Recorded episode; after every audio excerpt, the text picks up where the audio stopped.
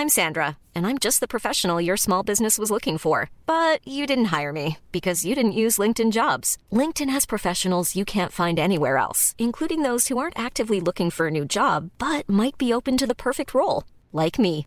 In a given month, over 70% of LinkedIn users don't visit other leading job sites. So if you're not looking on LinkedIn, you'll miss out on great candidates like Sandra. Start hiring professionals like a professional. Post your free job on linkedin.com/people today. This Mother's Day, celebrate the extraordinary women in your life with a heartfelt gift from Blue Nile. Whether it's for your mom, a mother figure, or yourself as a mom, find that perfect piece to express your love and appreciation. Explore Blue Nile's exquisite pearls and mesmerizing gemstones that she's sure to love. Enjoy fast shipping options like guaranteed free shipping and returns. Make this Mother's Day unforgettable with a piece from Blue Nile. Right now, get up to 50% off at BlueNile.com. That's BlueNile.com. Even when we're on a budget, we still deserve nice things. Quince is a place to scoop up stunning high-end goods for 50 to 80% less than similar brands. They have buttery soft cashmere sweaters starting at $50, luxurious Italian leather bags, and so much more. Plus, Quince only works with factories that use safe, ethical, and responsible manufacturing. Get the high-end goods you'll love without the high price tag with Quince. Go to quince.com slash style for free shipping and 365 day returns.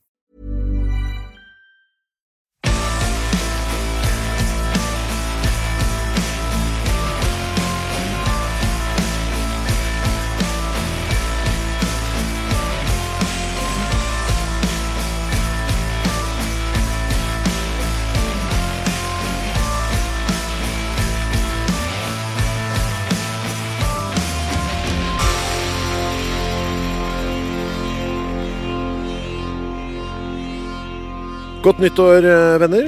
Godt nyttår, Kristoffer Vær så god. Eh, Og Frode Hansen. Oi. Takk. Og Øystein Runde. Og Øystein Runde. Alle vi som er eh, 80 Eh, Vi er nå i 2020. Eh, 80% av 2020, folkens. Det er en av de få gangene det er lett å regne ut dette her i vår levetid. 80% av 2020. Jeg bare lurer på, Det er eh, 80% av 2020. Ja. Det er 20 pluss 20, eh, som er da 40. ja, ok. Min umiddelbare tanke er at nå er det, da er det 1818, men det Og, og høres er teit ut. Det er 16-16. 1616 er 80 Delt av fem. 2020? Mm. Ah, dette var Åtte lite 16. intuitivt. Ah? Fiffig. Mm. Året da Shakespeare eh, dør. For øvrig også et engletall. 1616. Hva enn det Et skal bety. engletall. Det, jeg skulle google 1616, for jeg tenkte det kunne være noe gøy info der. Og det, da kom det opp altså så mye uh, pseudoscience-sider og angel numbers. Og det, jeg, jeg, vet du, jeg ville ikke trykke på noen av linkene for å gi dem treff. Uh, det, var altså så, det, det er et engletall. La det bare være med det. Er du opptatt av numerologi? Uh, Nja mm, Jeg liker Nei. Men jeg liker mønster i tall. Ja, ikke sant? Den biten er ikke, jeg er ikke sikker på Det jeg ikke liker, er den derre Ja, her har vi et firetall, og du vet jo at fjerde kapittelet Den type ting er, er veldig lei.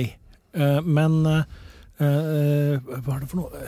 Harmoniske tall, tror jeg det het. Eh, åh, Men 1616 er pent, altså. Helt enig. Og ting, ting som blir vakkert, eller hvis du, harmoniske tall er på en måte når fellesnevnerne i to tall ja, det, er fall- det er et uttrykk. Det er et Ja, matematisk ja, det er noe som heter eh, Jeg tror det er harmonic numbers eller et eller annet sånt. Men ettersom jeg ikke husker detaljene, så er ikke det så relevant. Øystein bestemmer. Ja, du, vi stjeler nå tid fra Øystein. Sorry. Det er, det er din dag i dag, Øystein. Du skal si en setning, og jeg skal starte klokka nå. Jeg vil at eh, dere skal Dere har plutselig fått ansvar for å lage en Rick and Morty-episode. Hva skjer? Eh, kanskje, Kan ikke du begynne med å beskrive Rick and Morty-tegnefilmen uh, for oss? begynte med Det virker som det begynte med sånn uh, ganske rett fram eh, Back to the Future-parodi. Der han der bestefaren i Back to the Future er en truende, forfylla person som er altfor genial for familiens beste. Så han snubler inn i soverommet til tiåringen, som er barnebarnet, og sier sånn Morty, vi skal ut på eventyr. Jeg bygde ei atombombe. Skal utrydde menneskeheten. Skal bare men, men, men vi skal plukke opp hun jenta i klassen det som du liker så godt, sånn at du får noen å ligge med når menneskeheten er død. Blir som Adam og Eva. En utrolig bra sånn åpningssekvens som setter standarden veldig fint. da. Der du, der du aner en slags deformert kjærlighet for den bestefaren som kommer ut på helt feil måte. Uh, jeg juksa litt nå. Jeg spurte deg, for jeg, vet da, jeg måtte ærlig innrømme at nå husker jeg ikke Rick and Morty. Eh, der. Hva, hvis du skulle valgt noe, Frode, du må nesten begynne. Har du sett det, du? Du Ja, jeg har sett kanskje to eller tre sesonger, og jeg husker ingen episoder. Jo, men jeg, vet da? Litt svakt. Jeg øh, ville bare nå, basert på Jeg blander litt øh, disse øh, gamle tegnefilmene der. For den her var litt voldsom, husker jeg. Mhm. Det var litt av øh, utgangspunktet her. Jeg øh, velger øh, å gå for en episode øh, der en av de har fått vannskrekk. øh, og får det for seg å fjerne vann øh, fra jordens overflate med forskjellige teknikker. Det er det den episoden handler om. Ja. Han prøver å sprenge vannet. øh, fordi, og han prøver også å lage Han prøver å gå inn Jo, nå vet jeg hva han gjør. Han borer seg ned. Han lager et kjempestort bor eh, inn til jordens indre. eh, fra havet da, og, og inn. Sånn at vannet skal renne inn til kjernen av jorden og fordampe. Det er hans eh, teori.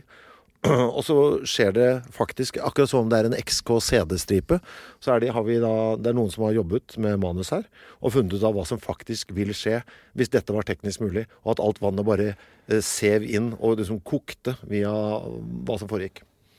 Så forbausende legitimt ut. Mm. Ja. Og jeg, nå lurer jeg på hva som ville skjedd også. Nå må jeg sende inn en, eh, en, eh, melding til Randall. Ja, og ja, jeg, jeg liker veldig godt uh, den type ting. Var ikke det en episode forresten på XKCD? Eh, har en what if-sak. Mm. Uh, og der har de et spørsmål om Dersom man hadde et, eh, et hull i Marianne, i bunnen av Mariannegrotta, eh, som var eh, jeg vet ikke, en kilometer i radius eller noe sånt, ting, Helvete ta, han har gjort alt man lurer på. Han lurer på han så, som da på en måte Den portalen eh, slipper da ut vannet på Mars. Eh, Til jorda. Ja, så at Ah, ja. vannet, vannet går gjennom portalen, og så ender det opp på Mars. Eh, hva ville skje over tid? Eh, og hvilke deler av Mars ville vært synlige? Hvor mye hav ville det fått? Eh, så poenget er at, Men du ville jo ikke tømt alt vannet på jorda. Nei. Eh, for det, det er akkurat som fjell, bare opp og ned, ikke sant? Ja, så det blir Så- andre groper her og der. Ja, det blir masse småhav rundt omkring. Eh, men Nederland hadde fått veldig mye tilgjengelig land etter hvert, var konklusjonen der. Spesifikt, spesifikt Nederland. Hadde Ja. jeg fått mer, vunnet mer enn alle andre? Ja, det var bare, Jeg tror det var en slags punchline i selve greia. Så hvor, hvor virkelig det var i forhold til var, det var bare gjennom, gjennomgående fakta. I den der faktagreia til Randall Moreau, um, What If, um, Ja. er ikke det ofte sånn at Nederland ender opp med seieren? På en er ikke det en litt sånn running gag? Ja, han, han har noen running gags, men i hvert fall det, Det liker jeg. Dersom man liker lett, sånn lettbeinte ting, eh, enkel lesning, eh, artig og vitenskapelig, så sjekk ut alt med Randall Monroe. Han har vel tre bøk, bøker ute. Eh, The, uh, The Thing Explainer er det vel en ting som heter, Ja. og så er det en uh, nyere sak. Der han bare forklarer alt med sånn 400 ord sammenlagt. Han har sånn verdens korteste ordliste som han har lov å bruke. Ja, Ja, det. han, ja, han får bare lov til å bruke de noen hundre mest brukte ordene. Han får ikke lov til å bruke noen fremmedord i det hele tatt. Eh, men det, er- uansett, eh, alt med han er bra. Eh, det er det dersom man prater om ting på YouTube, eh, alt. alt. Er det ikke han som hadde den? Det var egentlig, jeg lurer på, var det han som hadde den Hva skjer hvis du kaster en baseball med lysets hastighet? Ja. Det syns jeg var så bra tankeeksperiment. Og det ble liksom så svært, Jeg husker ikke alt, det, men det var, på et tidspunkt så er det sånn magmaklump som liksom går i forkant og brenner i Det er en sjokkbølge som minner om den som er mer eller mindre en atombombe som slår ned. Ganske mye mer. Eh, ja, nei, generelt. Du vil se en ildsky, uh, og du er en sjokkbølge da som på en måte ødelegger alt i noen kilometers Det meste det, av det Supermann har gjort i tegneseriene, blir liksom kraftig debunka av Randall, Randall Monroe fordi han ville ødelagt galaksen liksom, hver gang han? Ja, vi, bare, bare han skulle fucke en forbryter, så hadde han klart å ødelegge den byen. Fakke. Ja, det er viktig ord å bruke. ass. Vi må ta tilbake fuck. Apropos fakke, så har jo, eh, så har jo den godeste sci-fi-forfatteren Larry Niven laga en novelle som heter Man of Steel, Woman of Paper, eller noe sånt. Ok. Som handler om hva som skjer hvis Supermann en eneste gang skulle velge å ha samleie med Lois Lane. Det, er, det går ikke bra. Nei. Nei. Det jo, han, han kalkulerer jo inn at alle sædcellene, fire millioner, er like powered som Sups sjøl. Ja. Og de går jo da de, Den første befrukter jo egget sånn som, sånn som den skal. ja. Men den andre, tredje, fjerde, femte og fire millionte, de, de, de tar liksom ikke til takke med at et sånt vanlig menneskeegg sier nei, nå var det nok. Ja. Så de bare går inn, de også, og, og perforerer og utsletter hele pakka. Og så blir Lois Lane mm, til eh, grøt, og så flyr de supersædcellene ut og befrukter hele New York, liksom, eller Metropolis. da. Okay. Det er fryktinngytende bilde. Så Supermann han runker aldri. I, i det, det eneste forklaringa. Det er også navnet på, på et eller annet. Supermann runker aldri. Men det at han ikke runker, betyr vel ikke at han ikke uh, later uh, sæd?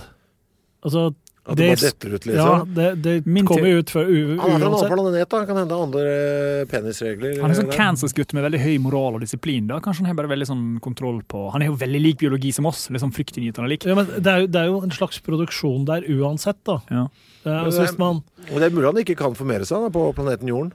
At det skjer noe der. At, Supermann har jo sånn mikroskopsyn og røntgensyn. Han har mikroskopsyn, det føler jeg at man, lik, man bruker lite. Ja, Og røntgensyn. har Han, han mikroskopsyn òg, ja? ja, han burde jo eksempel se hvis folk har kreft eller kols på gang. så bare sånn, Et øyeblikk, la meg bare laser... eh, men jeg, jeg, tror, jeg tror skaperne var litt ivrige i starten, og så har de prøvd å liksom begrense litt eh, De skjønte at det var litt overpowered på en del områder der. Ja, det var ikke så ivrig i starten, for i starten kunne han bare hoppe over Ja. hus. Og så kom Captain Marvel, han med den hvite, teite kappa, og han Ja. kunne fly. Det var ett år etterpå. Da bare kom Supermann-folk og ja, Supermann også kan fly. Ja, for det, ja, I begynnelsen så var det sånn logikkbasert.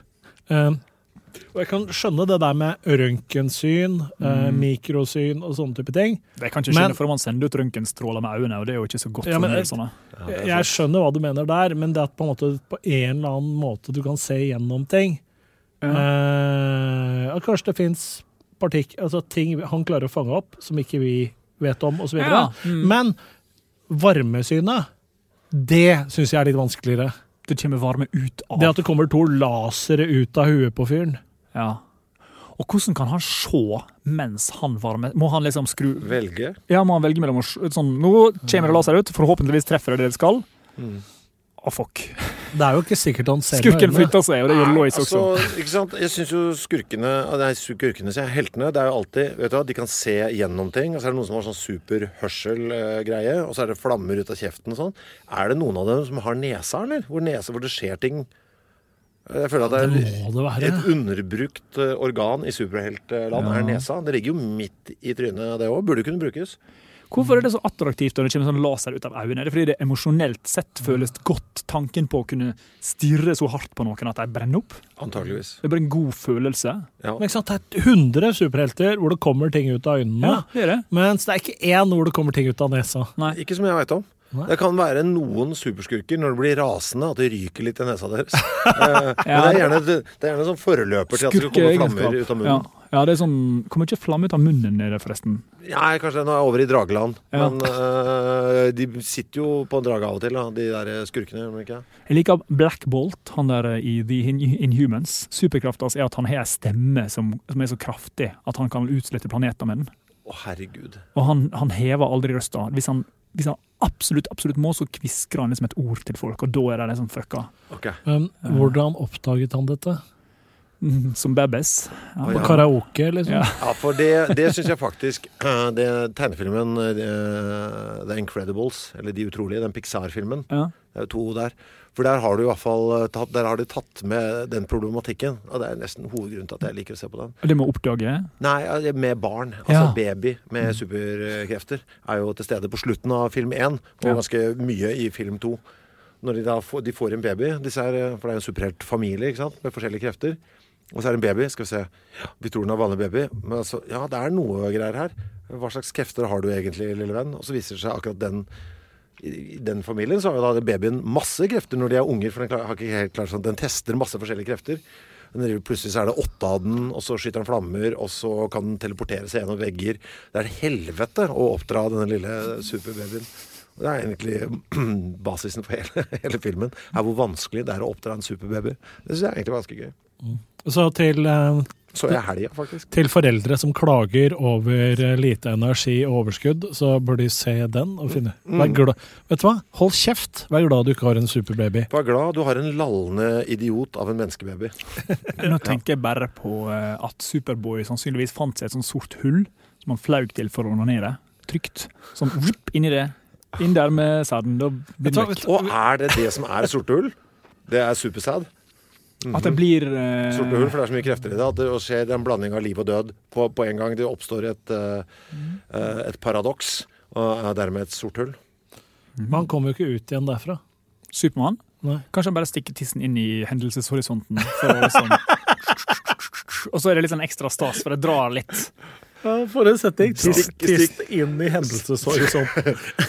Å, herregud, vent litt. Jeg skal bare stikke tissen inn i hendelseshorisonten. Jeg kjenner at uh... Altså En erotisk superheltnovelle. Hadde jeg vært yngre, så hadde jeg brukt det uttrykket langt mer. Ja, samme her. Nå Men Da føler jeg at uh... Og så fikk jeg se hendelseshorisonten hennes. Oi, oi, oi. Å, herregud. Jeg vet ikke, nå, nå blir det vanskelig å fortsette eh, på et eller annet vis. ja, det er en koffert vinner over oss hver eneste gang. Mm. um, Superboy Ja, nei, jo Superboy husker jeg syntes var en så rar tegneserie. Eh, Jeg elsket jo den eh, høyere enn noen annen tegneserie, nesten. Og jeg har jo kjøpt den i, i voksen eh, alder. Vært på bruktbutikk og brukt tusenvis av kroner på Superboy. Når vi lagde margarin, så var jo du, eh, var du i den store Superboy-fasen. Kjøpt inn alt. Ikke sant? Uh, og det er jo noen, en sånn kort vindu der som jeg syns er interessant med Superboy. Uh, jeg tror det begynner i 76. Før det så er det litt sånn dumt. Men da har liksom stilen kommet der, så det er sånn 76 til uh, 79 eller noe sånt, nå, rundt der. For det er Rommets helter er jo, det er jo Superboy. Eh, og det er et rart opplegg. Altså Det er Supermann som ung. Eh, men i framtiden eh, Da driver han med rommets helter. Det er litt sånn rar For det er litt sånn Ja, det er jo en gjeng, da. Solgutten og Saturnpiken og disse her som holder på oppi der. Og har noe Prøver å organisere seg og Det er litt sånn all bets are off. Det, det tar av i alle episodene. Ja. Eh, veldig rart. Men jeg husker jeg syns det var liksom det absolutt uh, gøyeste. Det er et sånt parallellunivers hvor de driver og holder på der. Jeg jeg merker at det jeg liker med superhelter, er det jeg hata med de først. Mm. Uh, det at de bare tar og blander og gir blanke. De har ikke noe respekt for Altså Som norrøn mytologi og sånn. Ja. Nei, Vi bare tar noen helter og gjør dem til litt sånne amerikanere som heter Brad. Vi. Eh, altså, sånn, du? de, de bare De, de, de stjeler og mikser og endrer historier uten å bry seg om De har ikke Noe. respekt for originalmaterialet. Og det syns jeg først var en uting, men nå liker jeg det litt. Mm. Det er helt Eh, hensynsløs stjeling. ja. Jeg, var jo, eh, jeg har laget en tegneserie som heter De fire store, der Ibsen er kung fu-mester og slåss mot troll og zombier på 1800-tallet. Det er det samme. Og det var, det sånn, det var en sånn litteraturfyr som forklarte meg at han bare Han har fått Ibsen litt ødelagt av meg. Fordi det var, min visjon var liksom så mye sterkere enn det han klarte å konstruere på egen hånd av Ibsen. Så hver gang han prøvde seg, så, så var det overkjørt. da. Overbyd. Men det er jo sånn strategi som russerne bruker for å manipulere befolkninga i USA. Det er jo Sannheten vil alltid ligge der ute, men hvis du gir 90% Hvis du gir ti ganger mer løgn til folk, Ja. så blir det bare overkjørt. ja. Du kan ikke, du kan ikke holde sannheten tilbake i internettalderen, men du kan vanne den ut. Mm. Det er vel eh, sånn mennesket har overlevd tidligere, da, med å bare se systemer. Og når du bare kan se systemer i, i vas, Ja. så blir, eh, så blir vas virkeligheten. På en eller annen måte. Men tror du vi er i stand til å på en måte bli bedre til oss Tror du mennesker på en måte evolverer til å se gjennom disse tingene? Jeg vet ikke. Vi får alltid svar på det fordi eh, klokka ringte.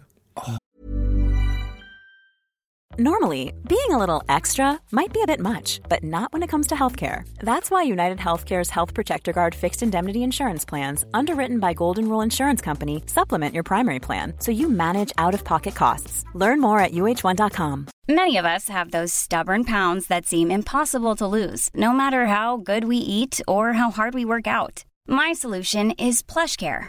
PlushCare is a leading telehealth provider with doctors who are there for you day and night to partner with you in your weight loss journey. They can prescribe FDA-approved weight loss medications like Wagovi and Zepbound for those who qualify. Plus, they accept most insurance plans. To get started, visit plushcare.com slash weight loss. That's plushcare.com slash weight loss. When you're ready to pop the question, the last thing you want to do is second guess the ring.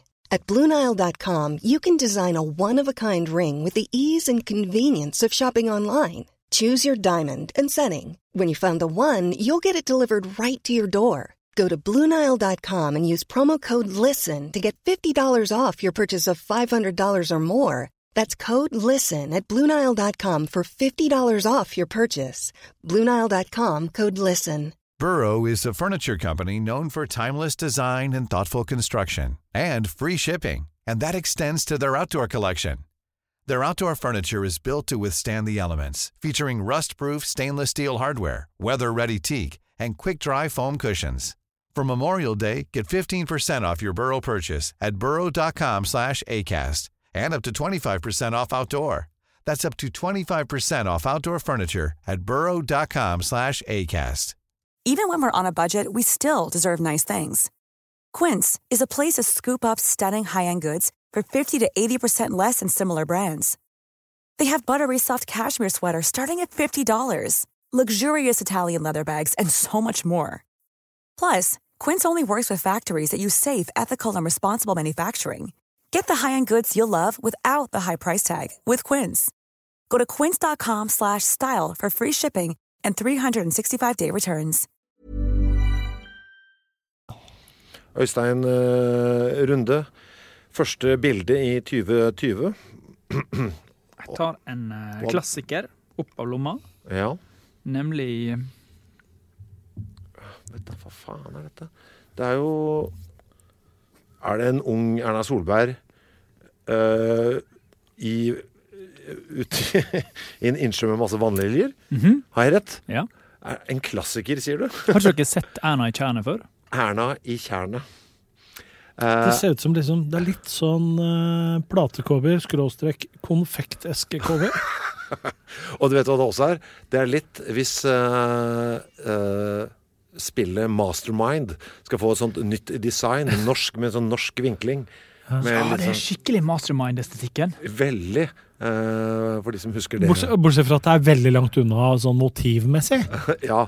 Men jeg skjønner hva dere mener. Jeg så for øvrig, eh, apropos Mastermind, det er da dette spillet hvor du skal eh, gjette eh, på fargekombinasjoner som noen har lagd. Eh, det er nesten mer kjent for eh, omslaget, som er da en litt sånn eldre eh, sølvrev av en gubbe som sitter på en stol, og så bak han så står en kvinne av asiatisk herkomst og holder, legger liksom armen på skulderen hans, er det sånn? Hånda på skulderen? Ja, ja, det, er, det er litt sånn uh, James Bond-fiende-løk. Ja, uh, blanding av det og Charlies Angels-aktig Ja. greie. Men jeg mener at uh, det bildet er gjenskapt med de sånn som de ser ut eh, nå. eh, I eh, moderne tid. Og det må man finne. Det er Ja, flott. gøy. jeg håper at han gubben er i live, i hvert fall. Ja, Ellers har du et, eh, et lik. Et skjelett. Ja, At hun bare står og legger hånda på en gravstøtte, på en måte. Ja, eller et skjelett. Apropos gravstøtte, har dere vært i- kikka noe særlig på gravstøtter når dere har vært i England? Mer enn noen av dere. Hva? Er det sant? Ja, ikke i England, men gravstøtter. Jeg jobba jo på Jeg gikk jo vakt i min ungdomstid på en gravlund eh, i et par års tid. Men du gjorde det i Norge. Ja. Du burde gjort det i England. Det er, det er mer trøkk eh, i gravstøttene der borte. For da kan liksom de etterlatte Det var en eller annen tidsperiode i hvert fall, hvor de kunne ta seg liksom bryet med å uh, ha det litt moro med den avdøde. Så du kan finne en litt sånn, eh, litt sånn komiske rim og sånn. Han var noe sånn, men, men så var han litt sånn sånn sånn. Sånn, sånn, sånn, men så var han jo egentlig sånn. Altså litt sånn limriket uh, drittslenging om den avdøde. Det er, det er et par gode bøker der ute med, hvor de har samla liksom, det beste og det verste fra britiske gravstøtter. Det jeg syns er gøy, er eh, de aller eldste eh, Man kan sikkert gå på vår foreldres gravlund i Der har jeg ikke gått så mye rundt, men jeg tipper at der er du gamle nok graver til at du finner noen kule. Eh, det, jeg, det jeg likte veldig godt, var eh, eh, de eldste, så har du, de eldste gravstøttene, så på den tiden når de døde, så hadde du helt andre normer om hva som var viktig å ha på gravstøtta. Mm. Så da hadde du annet sersjantfrue. Ja. uh, syns jeg er veldig fint. At uh, det var det som sto foran navnet til hun dama som var død, at hun var fruen til en sersjant. Men var det ikke mye sånt at kvinnene ble lidende der? At det var sånn skomakerfrue og det var liksom Ja, du hadde tittelen til jobb, men uh, favoritten min er bileier. Bileier. Ja, det var uh, Foran navnet så sto det bileier. Åh. Eh, så du har en del uh, godbiter på gravstøtter altså, som, som forteller litt om hva som var viktig på den tiden. Og det er litt synd òg at ikke det var fortsatte, for kunne det vært en sånn, en sånn indikator på når ting kom. Eh, PlayStation-eier og sånn. At man liksom fikk, det, fikk de tinga opp. Bredbåndinstallatør. Å, det var da cirka det. På gravstøtte så må du ha én ut av to ting. Mm. Eh, enten eh, hva du jobbet med, eller eh, hva du var interessert i. Altså en dyr ting du hadde. Jeg må si at eh, altså, de kjedeligste stedene for graver er Norge. Uh, noen av dere som har vært på den svære i uh, LA? Nei. Nei. Der, uh, Johnny Ramone er jo gravlagt eh, der. Da kan du se Det er en helfigur av Johnny Ramone med gitaren Oi, oi, oi. eh, og så. Eh, og mye, mye sånn. Eh, hans uh, Dev Mill, nei, hva er det, han derre gærne filmskaperen, har et sånt svært plass der. Ja. Men eh, Cecil B. DeMille. ja, har liksom fått lagd liksom et palass til seg sjøl som står midt ute på gravlunden der. Han var jo stormannsgal. Men det beste der, syns jeg, der er det en gravlund av han som eh, fant opp Scud-missilet. Da. Da, og da er det i granitt en sånn åtte meter langt Scud-missil som liksom er grav, som på toppen av gravstøtta hans, liksom. Så det er et våpen. Det er et svært fucking våpen midt ute på gravlunden. Vi er jo såpass egalitære i Norge at det, den der eh, pøntegrava til det er kanskje liksom sett på som veldig dårlig smak. Til og med Ibsen har jo bare en liten sånn, en liten kasse. Ja. Ja. Vi har sluppet det opp litt nå. Jeg så Arnie Norse, for eksempel. Altså han enhjulssyklende mannen. Med sombrero på hodet. ja, han som var gift med Nippaporn Ja. eh, der og opptrådte på Trane. Har du sett min kone, hun legger seg på ryggen for en krone. Har du sett min venn, han heter Sven. Ja. Eh, det er- det er jo en gitar, har jeg sett. Eh, Og ikke en etthjulssykkel. Nei, det ble gitar der, og det tror jeg til og med også det er bilde av så vi har jo løsna litt på det. Jeg tror i noen tilfeller så er det vel det der at uh, Det er sikkert noen regler i forhold til hvor mye plass du får. Eh, og så er det det at uh, gravlunder har en tendens til at etter vinteren eh, så hvelver gravstøtter og sånne ting, fordi bakken forandrer forskyver seg litt. Eh, og hvis du har veldig svære, digre gravstøtter som ikke er sikre ordentlig, så risikerer du å ta livet av mennesker som bøyer seg ned for å sette noen noe blomster når den er en digre ja, greia hvelver over huet på dem. Så det er vel litt det der at du må det må sikres og sånne ting. Det er litt styr med å få dette til å funke hvis du skal ha svære, fantastiske gravstøtter. Mens i LA er det mer stabil temperatur, og da er det som ja, ja, Kanskje, kanskje. Men jeg tenker også at folk betaler for husleia der. Altså, Ja. men, men hvor mye må du paye for å få en kjempediger gravplass? Det er jo dyr real estate generelt, da. Det er jo sløseri. Noe jeg har prøvd å finne ut av veldig lenge, som jeg ennå ikke har klart å finne ut av, som kanskje noen lyttere veit noe om, er eh, I Oslo så har vi en svær park, Sofienbergparken, Mm. som jo var gravlund. Oh. Hele parken var jo gravlund. Mm. på et tidspunkt, Hvis du kjøper gamle kart, og sånn, så ser du at det var, eh, det var gravlund hele der. Og nå er det jo Oslos største grillpark. Jeg bare lurte på hva skjedde uh, når de slutta å ha det som gravlund? Spadde de opp? Altså fjerna vi uh, alt som lå der, og så bare helte vi på jorda igjen? Eller driver vi nå og griller oppå masse gamle lik? Jeg bare lurer på det. Jeg skulle gjerne hatt en avklaring. Jeg Jeg er, rimelig, jeg er rimelig sikker på det siste, men det kan hende at de har sånn rutine på å tømme ting for å godsaker. da. For det burde jo, altså Jeg syns det er rart hvis det ligger masse lik der, at ikke Åndenes makt har tatt seg bryet med å gå ned og lage en sånn spesialepisode om stemninga eh, der. Jeg var og lufta en hund som jeg måtte passe på i ei lita bygd eh, i Lof Lofoten, som vi kan kalle Kabelvåg. Der eh, det har vært samme gravplass i 1100 år. Oh, hjelp. Eh, og vi gikk liksom forbi gravplassen, og så kommer den hunden med et sånt lite bein i munnen. For, og, for, og da tenkte jeg sånn, her har de holdt på i 1100 år. Hver gang de putter ned noen, så kommer det uvilkårlig opp noe annet. Ja. Så jeg tok det beinet fra hunden og bare sånn, nei, nei, nei, Rufus, ta, dropp det. Gravla du det på nytt?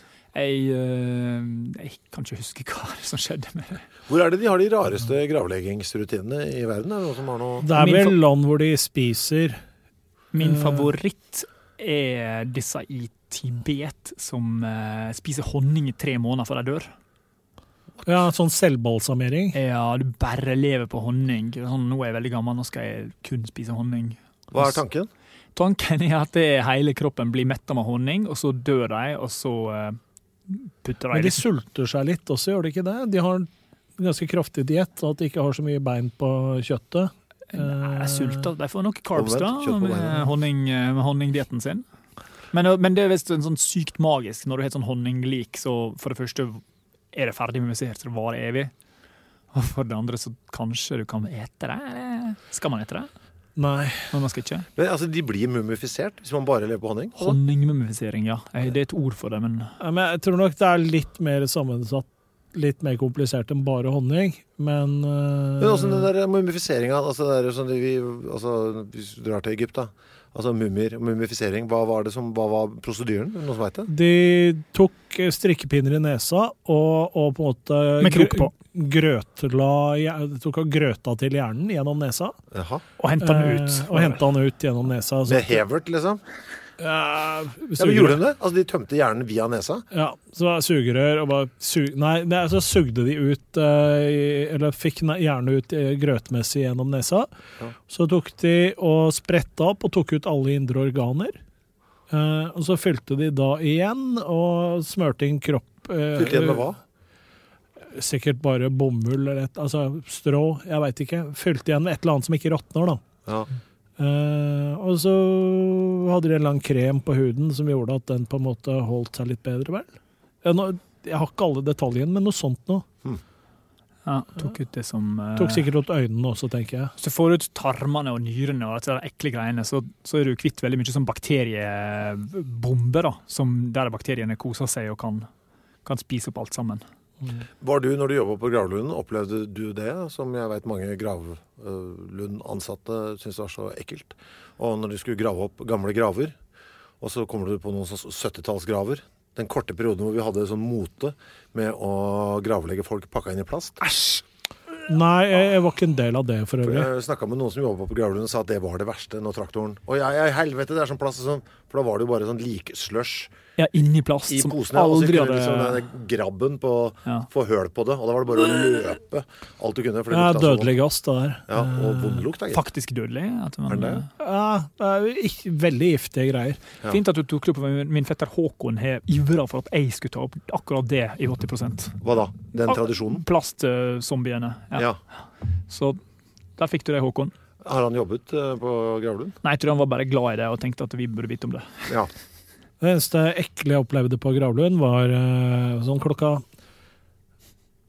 Klokka syv om morgenen, eh, på toppen av søppelkassene, eh, så var det da noen som hadde vært innom og lagt et herremagasin som var ferdig spunka. Man hadde masturbert på et herremagasin.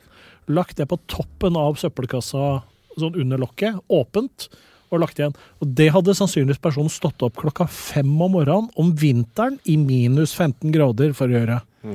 Da er du verdens største A-menneske. Og så legger du da en sånn eh, seksuell sjokkbombe til en eller annen tilfeldig person som du sikkert aldri vet hvem er. Og Som, som syns det er Jaha, det her var trist. Det er liksom så mye energi. Uh, ja, det, En slags blotting. Sånn der hvis jeg skal se på sæden min. ja, en sånn slags sånn eh, blotting boy mail. Altså Den der motivasjonen der altså, og det, er altså, det er jo en gubbe, selvfølgelig er det en mann. Men det, der, det minner meg om de, altså, de som sitter nede i doer altså, og titter. Altså, det er samme Altså det er samme stuket. De som gjemmer seg i utedoer for å kikke opp osv. Men så mye jobb de er villige til å gå gjennom. Så mye jobb de er villige til å gå gjennom. Du Du husker han fyren som var nede der? Eh, en annen. På Sognsvann. Jeg vet ikke om det var, Da tenkte jeg ikke på Sognsvann-mannen. Jeg tenkte på han som var så dum og skulle sitte der nede, og så skulle de kalke dassen. Så han satt der nede når de pælma kalk nedi. Han skulle egentlig kose seg med å se på noen jenterumper som bæsja. Og så oink, så fikk han så måten på sjukehuset, for han ble jo delvis blind, ikke sant? For han bare fresa inn i øynene hans med kalk. U ulesket kalk, da, sikkert. Den der som er sånn etsende. Ja. Nei, lesket, ulesket. Er det forskjell? Lesket, er det det? Er ikke det lesket kalk, ulesket Å, fy faen, kalk? er det der vi har leskedrikk fra? At det da er eh, Og litt sprudlende og Sprudlende, men ikke Jeg veit ikke. Jeg, nei, melk høres ut for Hvis noen hadde sagt lesket kalk, så ville jeg tenkt melk. Jeg kan ingenting om det. bare Jeg jeg har lest om en tegneserie der de eh, strør sånn lesket eller ulesket kalk over pestlika fra svartedauden. For av en eller annen grunn. Eh, nå kom jeg på en noe annen eh, do-fact eh, som jeg lærte her eh, i fjor. Det var eh, Jeg snakket jo med Tor Gotaas, som har lagd en bok om utedo. Eh, visste dere at det var eh, På et tidspunkt, så, på sånn store gårder når de, som hadde utedo, så var det da jobben for litt sånn, sånn utrangerte budeier som på en måte ikke hadde så mye mer de kunne gjøre. eh, For de var dårlige til beins og blitt litt sånn store og sånn. Og Særlig hvis de var blitt litt store over rumpa. da. Så var jobben deres å gå ned og varme opp setet på utedoen for storbonden. Altså det var jobben deres. Si det var ti minus ute, så kunne bonden si du, jeg må drite. Hadde du giddet å gått ned? Og så satte de seg bare. Eh, Det var den eneste jobben de hadde. Sette seg ned og varme opp setet. Så ikke han skulle bli kald i rumpa etterpå. Eneste jobben, så er det jo litt OK, da. Så lenge Ja, det er jo faktisk det. tuberkulose av det. Ja, det høres jo litt sånn nedverdigende ut, men på den annen side, hvis du ikke har noe å tilføre samfunnet lenger, vet du hva, vi trenger deg. Men da, da er det sikkert litt kaldt på den doen. At du sitter, sitter og fryser litt mens du ser på bildet av uh, kongen. Mm -hmm. uh, i, Alltid kongen. Ja, Dere vet hvorfor? Nei. Fordi eh, på dette, dette, er jo fra da bladene kom, selvfølgelig. Mm. Så hadde man ikke hengt opp bilder av kongen. Men da brukte man jo ukeblad som dopapir. Men du ville jo ikke tørke deg ræva med kongen, så når du kom til kongen, så rev du det bare ut ikke sant? og hang det opp på veggen. Som en sånn uh, liten uh, på være grei, da. Men vil ikke det da etter hvert akkumulere seg utrolig masse kongefoto? jo, da er jo mange som har flere kongefoto. Ja, okay. altså. Ja. Mm. Er, det, er det sant? Er det Ja. Hvem som sa dette til deg? Tor Gotaas? Ja, ja. Det var Tor Gotaas? Ja, ja, ja, under sin research med Det gir jo mening. doboka. Gjør det bare like så gøy at man kan ta en kunnskapsbit fra din hjerne og sånn pinpointe det til hvilken person som har gitt det til deg. Det uh, ja. Uh, det kvalmeste for øvrig der syns jeg var uh, tradisjonen med doskje. doskje. At det, Fortell. at det henger en liten sånn skje på veggen der. Nei, nei, nei, du nei, skal nei, tørke nei, deg nei. med, så kan du bare Er det sånn iskremskup, eller? Ja. Er det i stedet for dopapir Ja. og, og kongefoto? Ok. Uh, ja, du. Da Det kom fra Erna, ja, i Tjernet. Uh, hva er det du skal bringe oss nå, Øystein? Siste objekt. En eh, mangaka zig. En mangaka zig. Det er Zig. Uh, Zig. Z-I-G. Det er ser ut som en penn eller en tusj. Mhm. Jeg tar og Oi, er det bare å dra av her, Ja da, dra. Det er en form for tusj. Er det sånn gummitupp, eller? Jeg vet ikke hva jeg lager lagd. Tekstil Det var fiber. veldig deilig å tusje med, i hvert fall. Jeg følte at den var veldig dyr, så jeg behandlet den veldig forsiktig. Ja, veldig bra, bra tenkt. er den dyr? Nei, ikke så dyr. Nei. Mangaka Flexible Fine. Prøv å se hvor den er eh, produsert Uh, Er det favoritten din? Ja, er favoritten min. er Den bruker du når du lager tegneserier, antakeligvis. Helt riktig. Hvor lenge har du hatt den som favoritt? Er det en nyfunn, nyfunnet Den er veldig nyfunnen favoritt. Jeg har gått for eh, Faber-Castell Pitt, størrelse F, eller Fine, i to Sledja-bøker. Mm. Begge Olav Sledja-bøkene er en kombo av eh, Faber-Castell Pitt og eh, tjukk sånn pensel for de svarte flatene. Fordi det gir en helt død strek uten noe, um, uten noe strekfleksibilitet. Og jeg, Det skjønte jeg ingenting av. Ehm, streken kan enten Som regel så bruker man en sånn litt fleksibel enten stålspisspenn for å gi en sånn levende strek som er tynn og tjukk. ikke sant?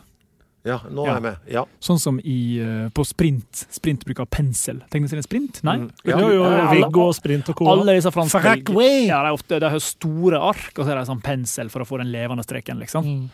Um, og det, med margarin gjorde jeg en splittpenn. 1800-talls splittpenn.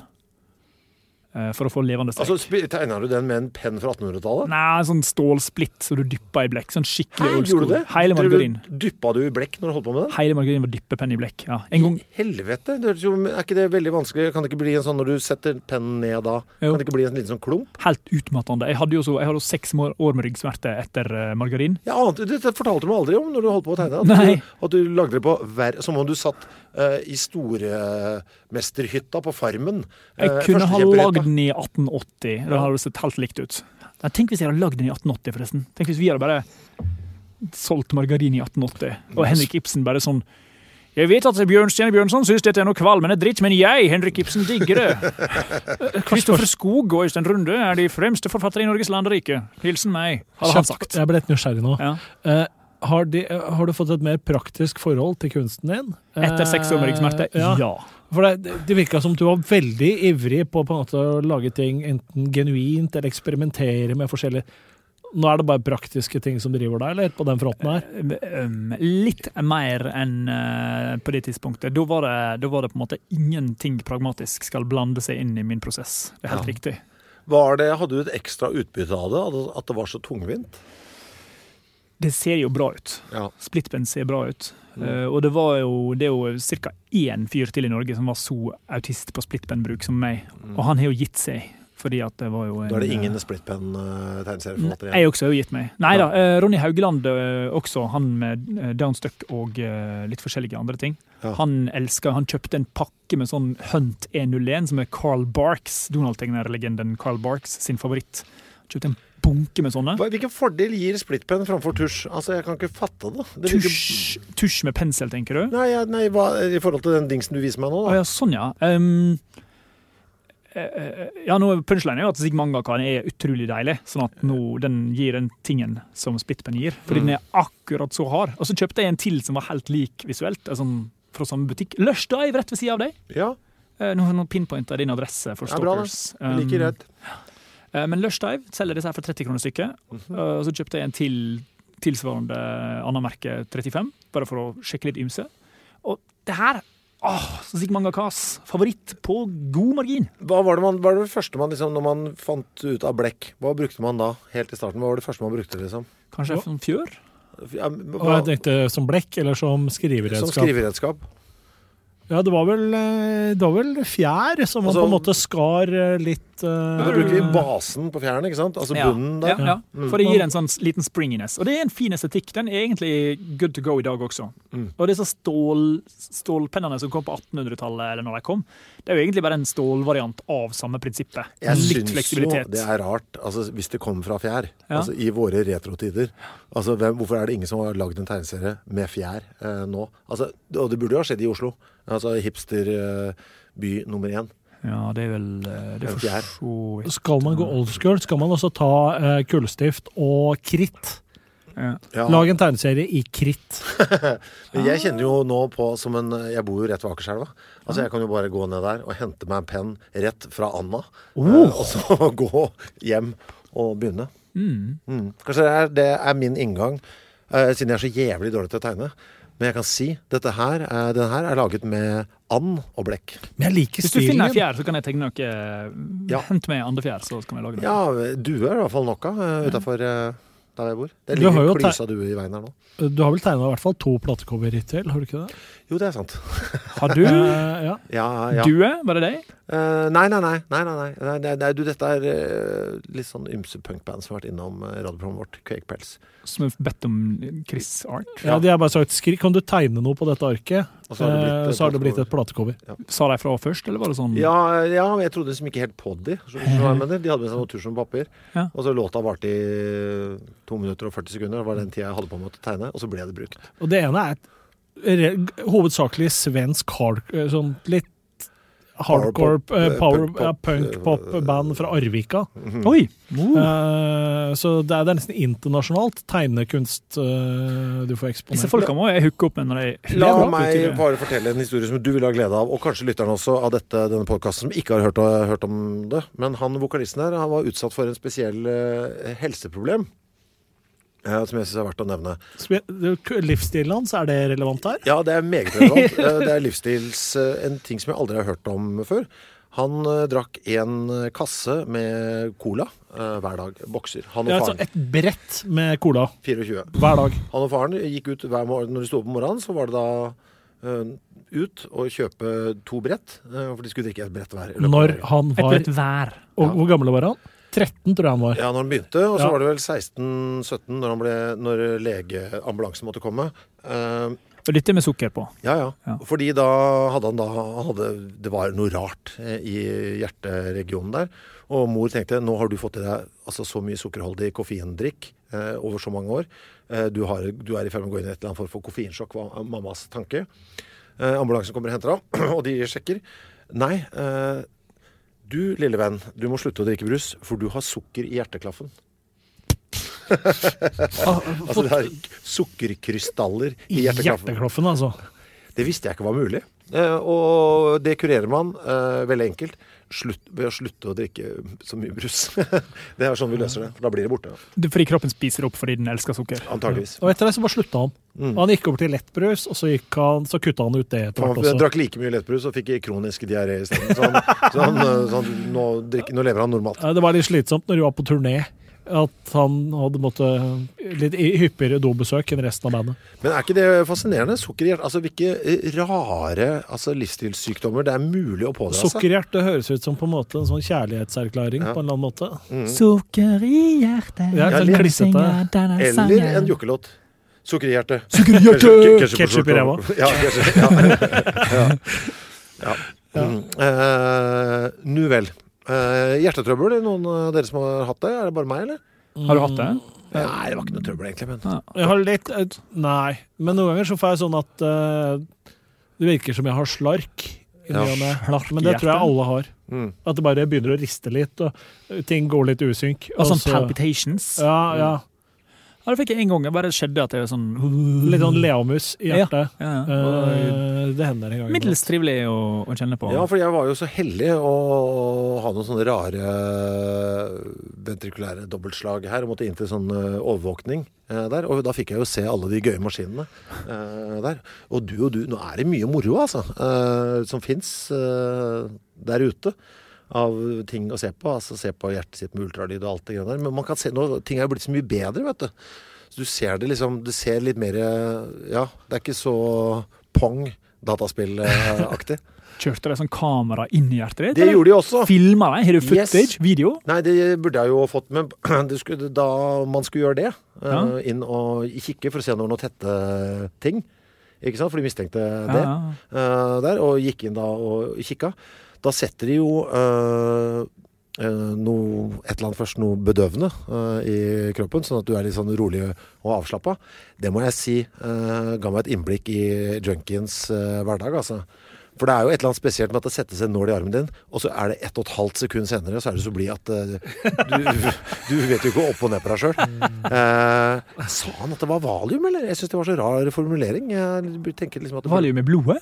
ja, jeg synes det var flytende valium. Det høres litt rart ut, men uh, ja, ja, det kan hende. Eh, Men jeg, det gikk jo fort der, fra A til Å mentalt. Men da jeg, det som var jo veldig fint med det, var at eh, når de skal føre kameraet inn eh, Gudskjelov, siden jeg er så lang, så slapp jeg å gå inn via, via lysken, som jo er normal prosedyre, og hele veien opp i hjertet.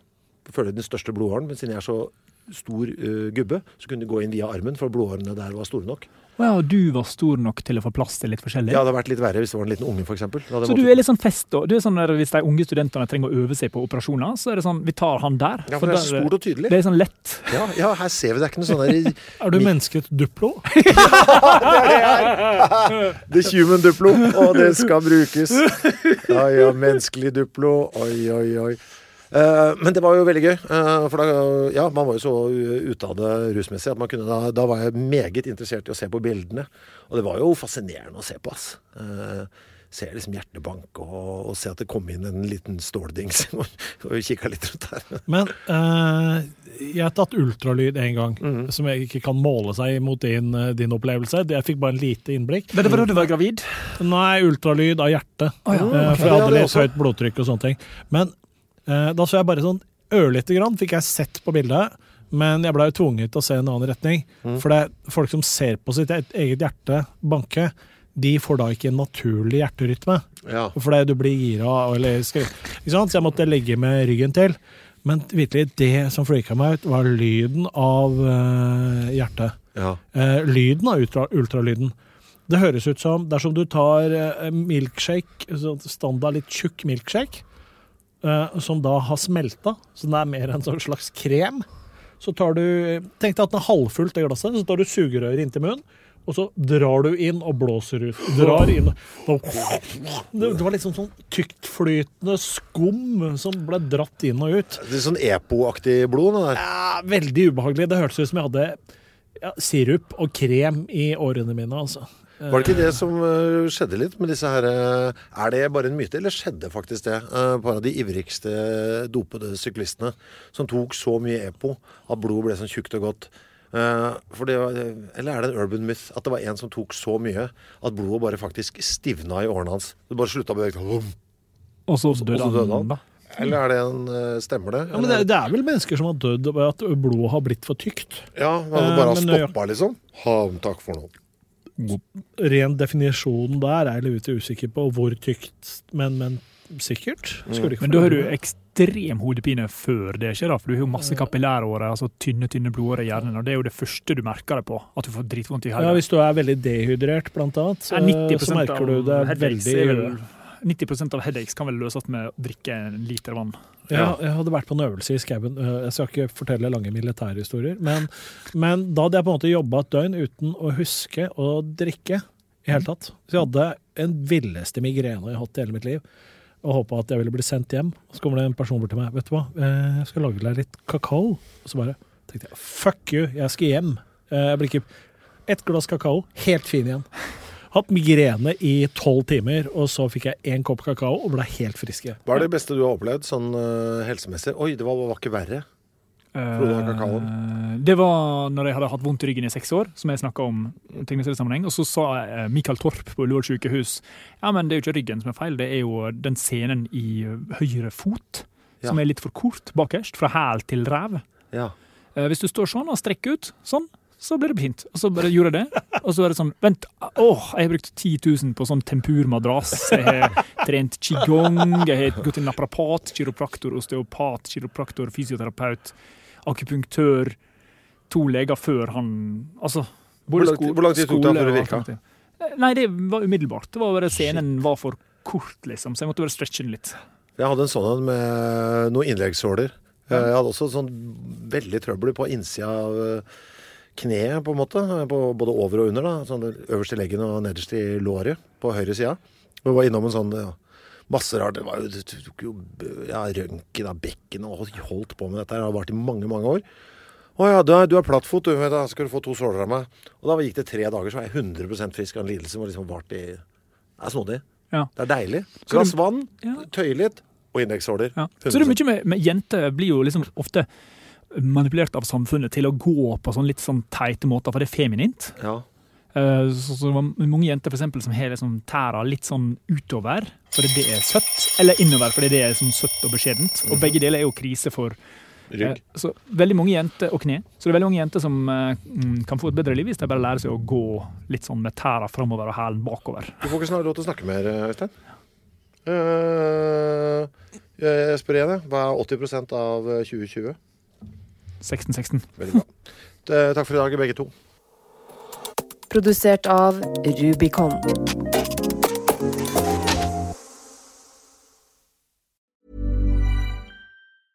A lot can happen in the next three years. Like a chatbot may be your new best friend. But what won't change? Needing health insurance. United Healthcare Tri Term Medical Plans are available for these changing times.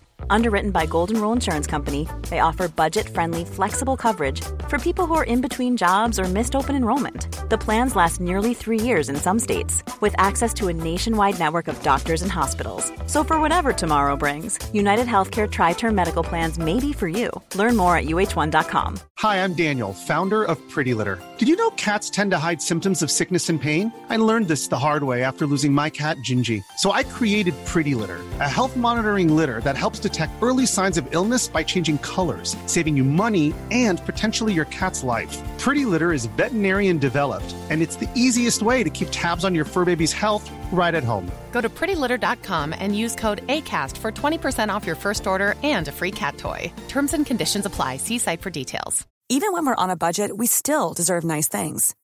Quince is a place to scoop up stunning high-end goods for 50 to 80% less than similar brands.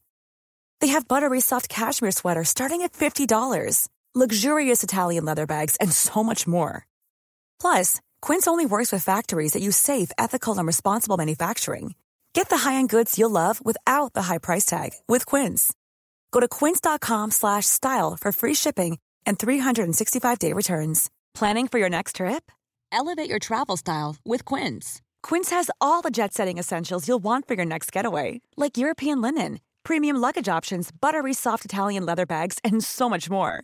And is all priced at 50 to 80% less than similar brands. Plus, Quince only works with factories that use safe and ethical manufacturing practices. Pack your bags with high-quality essentials you'll be wearing for vacations to come with Quince. Go to quince.com/pack for free shipping and 365-day returns.